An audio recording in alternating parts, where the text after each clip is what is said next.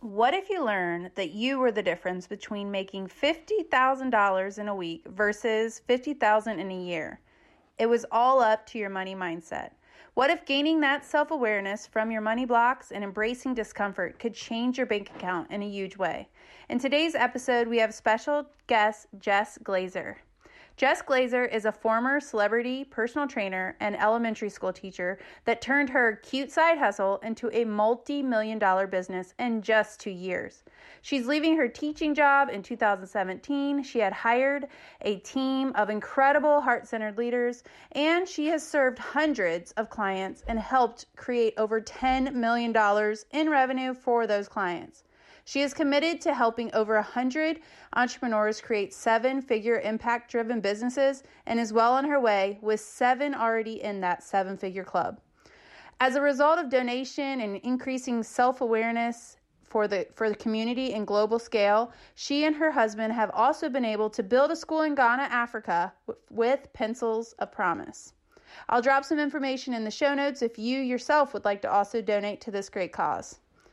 You may have seen her on a feature on the Wall Street Journal, Forbes, Yahoo Finance, The Today Show, Good Day New York, The New York Post, or even Shape Magazine.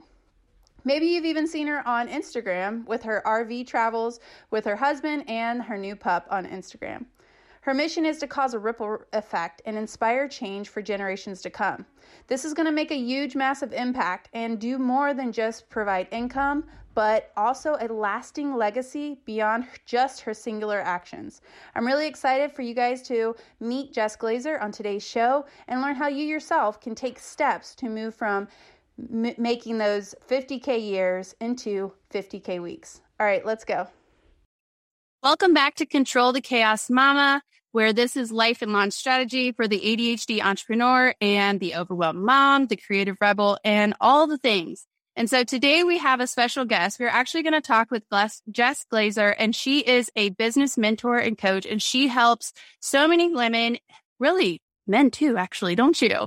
Men and women make money. And that is what all this is going to be for this episode. I'm really excited because I've been following her for quite some time. She has a group program and really her story is pretty amazing. She's going to help us teach you and show you how some of the steps that she went from being a teacher which I totally resonate with, and making 50K during the whole entire year to now being able to do 50K in a week. So, welcome to the show, Jess.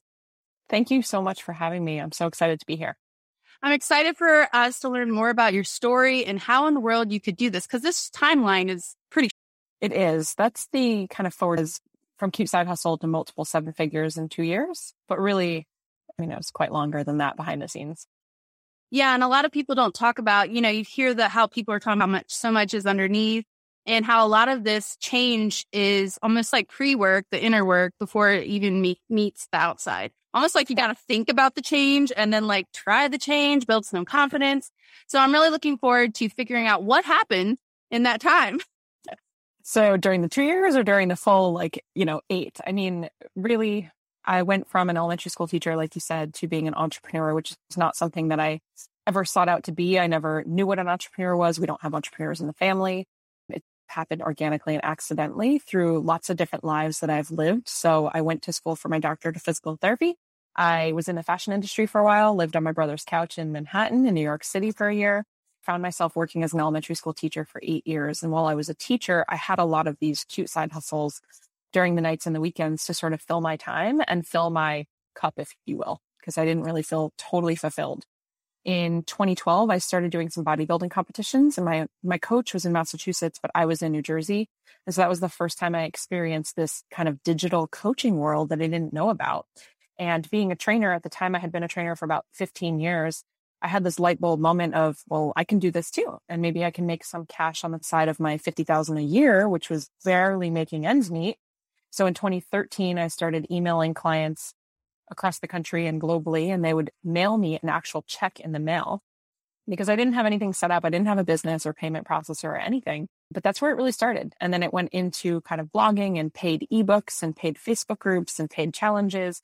And over the years grew, but never to the point that I was ready to replace my income and leave my teaching job. What grew though was my my confidence, my ability, the capacity to dream bigger, and this kind of awareness of could there be a different way? This is so interesting. Like there are other people doing it. Why not me?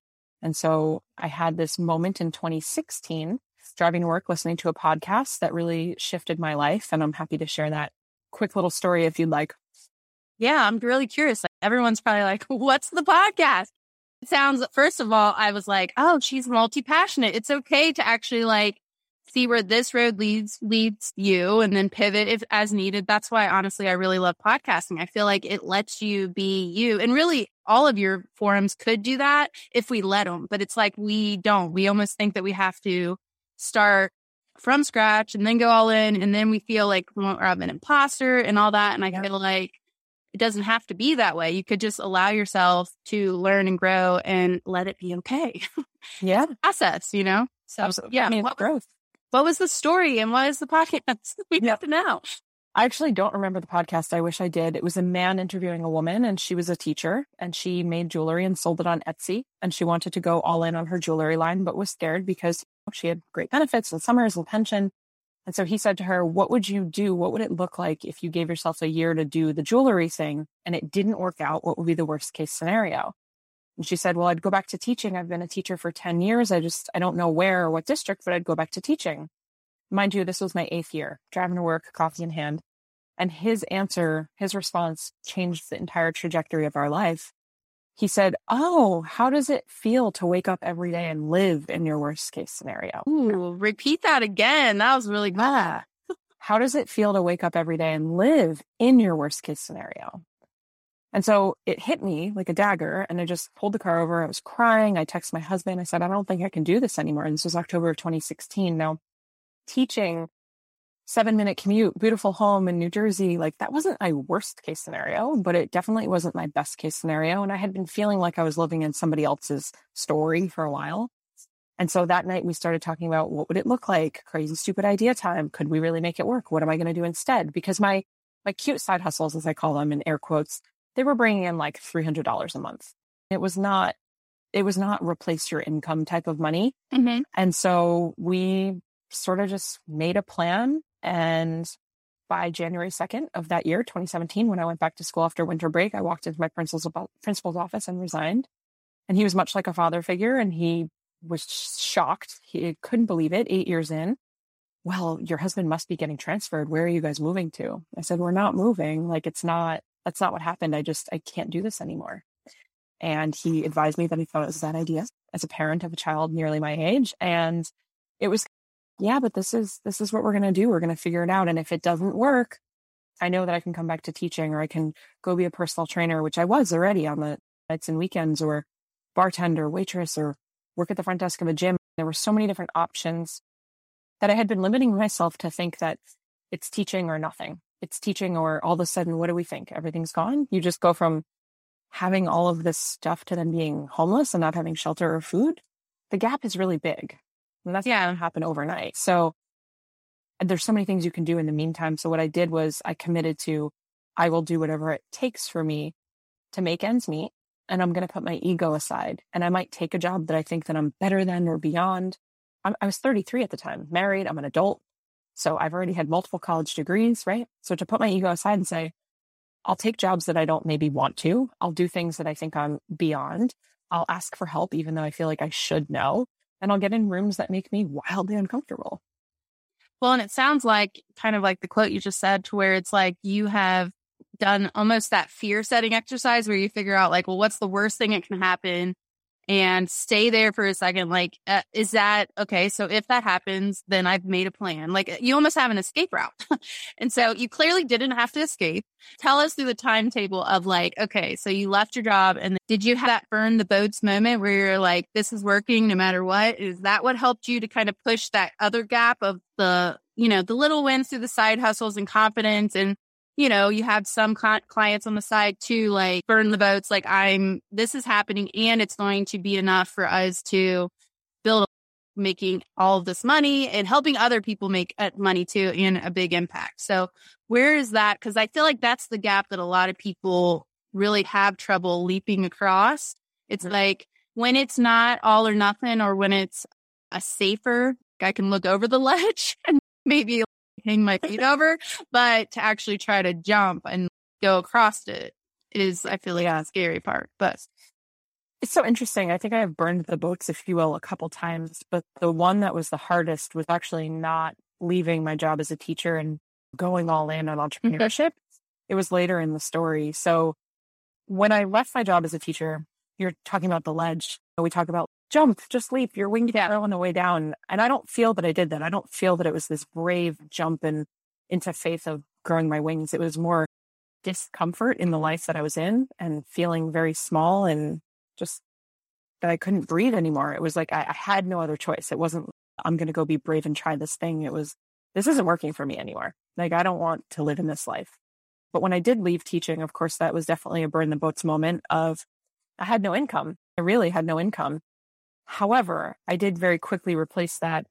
The week we moved to New York City, I replaced it with a job as a trainer. So did I really burn the boats? Not really. I, I, just replaced my job with a job, which I didn't recognize until almost a year later when a mentor of mine held a mirror up and was like, Yeah, I'm really proud of you, but also you didn't do it yet.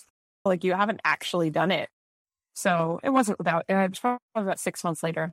And what had happened when I finally burned the boats and I put down 50% of my personal training clients and I, I like cut my roster in half and I really put my energy into my online business.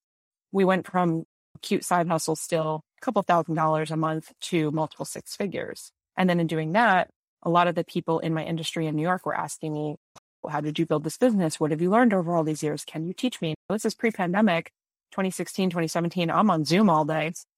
Not everybody's on Zoom. So a lot of my peers York were asking me, what are you doing behind the computer? What is that? What are these things you're selling? How do you make so much money? And so just naturally, I started teaching friends for free one friend turned into three, then five, then seven of us behind my laptop every Thursday. And I'm like, wait a minute, I think I need to charge you. So that was another time I burned the boats where I put down all of my health and fitness after 18 years working as a trainer, working so hard to get into all the magazines and covers and TV, sh- you know, Today Show and all of that. And I put it all down and I shut down all of the health and fitness stuff and I did a massive pivot into business because my friends and clients were getting crazy results. And I was like, okay, I, I just I have to help more people. And so in 20, actually, I think it wasn't until the end of 2019, maybe even January of 2020, I went, I just finally put everything in fitness down because I was doing both for a while, fitness and business, and then scaled to multiple seven figures. So it's almost like you had to make the space for the the rest of the people to come. Like before, they probably weren't even It's you want these clients to come, but are you making the space for them to come? Like, when would you take clients? You know what I mean? Like, mm-hmm. when, because I think a lot of times we think that the clients will come and then we'll make the space and it's provide the space first.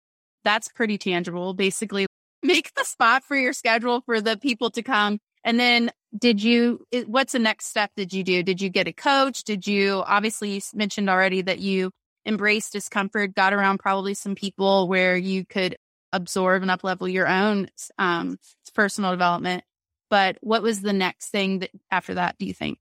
Yeah. So I hired my first business coach in 2014 and I've had one. I've always had one, different ones, different masterminds, different coaches and mentors, different types of programs. But yeah, I've had a coach since 2014. So it's been a while, but continue to just stretch myself, set bigger goals, make more impact, get in front of more people, start speaking on stages, doing a lot of podcast tours, create programs and products that were just what my cl- my clients and my audience was asking for.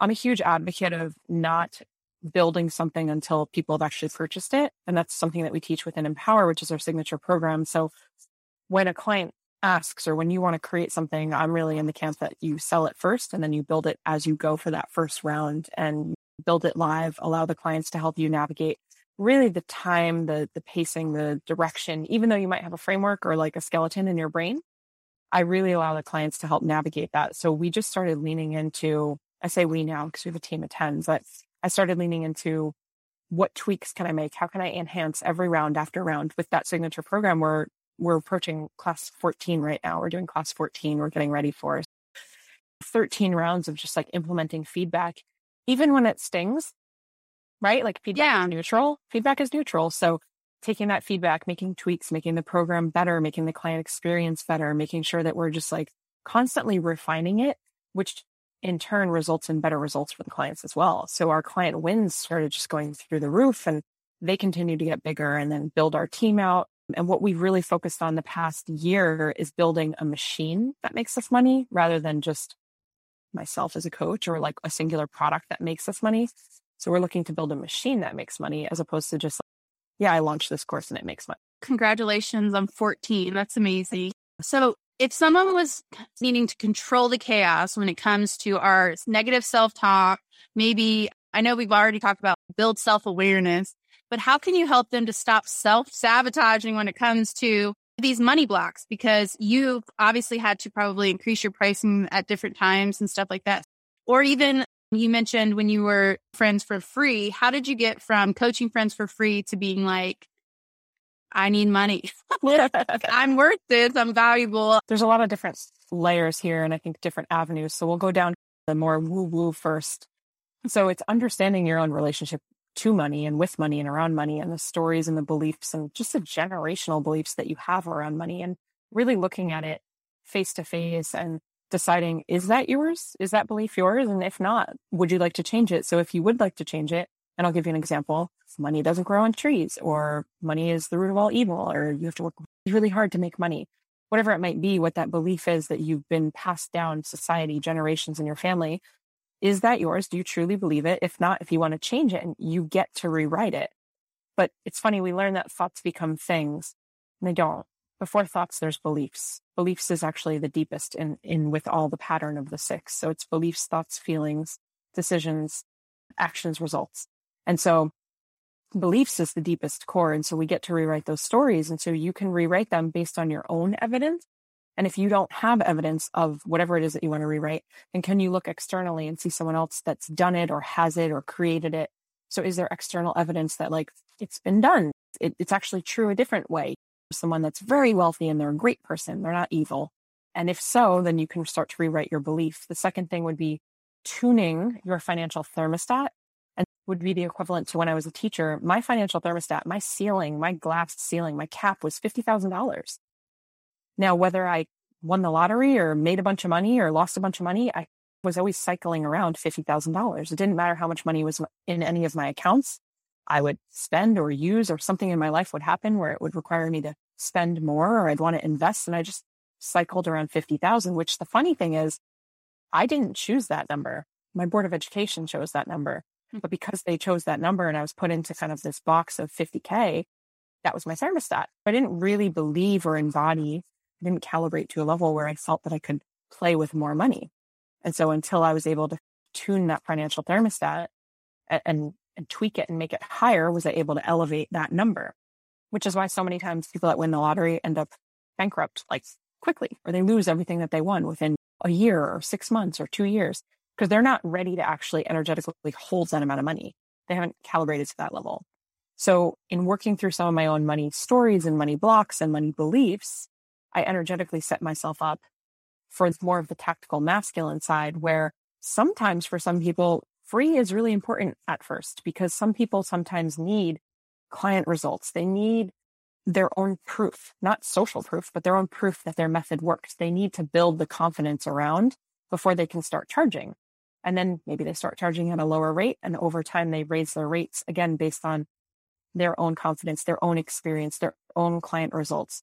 So, yes, what I charge now is wildly different than what I used to charge, whether it was zero or a smaller number. But it's been layered, peppered over time, layer and layer of proof of result, proof, proof that it's working, proof of myself, continuing to raise my financial thermostat based on evidence and proof within myself and, and, people around me. And I think there's this piece of it where you are almost like trying, letting yourself try. And like you even said, go and figure out what the next step is, but then maybe even keep a little promise to yourself. So maybe you're going to set some sort of boundary. Okay, I'm going to do maybe start with free, but then that's my last free one, which you've definitely given us plenty of tips, really tactical and inner work kind of stuff, self awareness and that sort of thing. So I feel like everyone's going to want to go and follow you so they can see first your new puppy and your RV life. Yeah. Where can we find you if we want to come and meet? What is it, Monty? I'm like biased, of course, but he's the cutest, Montana. Uh, come on over to Instagram. That's where I hang out most. I slide into my chat with you. If you have questions, let me know. And I'd love to offer your audience a free gift if you're open to that. Awesome. We love freebie.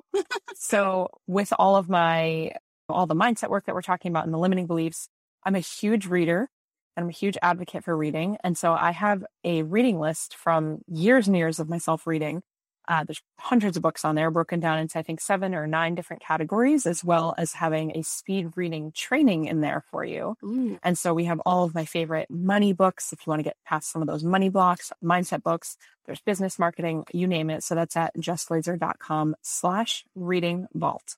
And then before we go, what is your favorite book? And then, then I'm like, give me a category. What are you reading right now? How about that? That might be.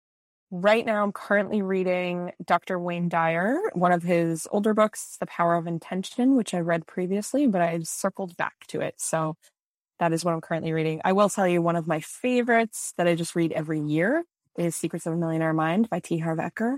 Okay. It's just like an every year book. All right. I will, we will drop the link for the freebie into the show notes and I will leave you the way I leave you every week, wishing you joy and abundance. Angel.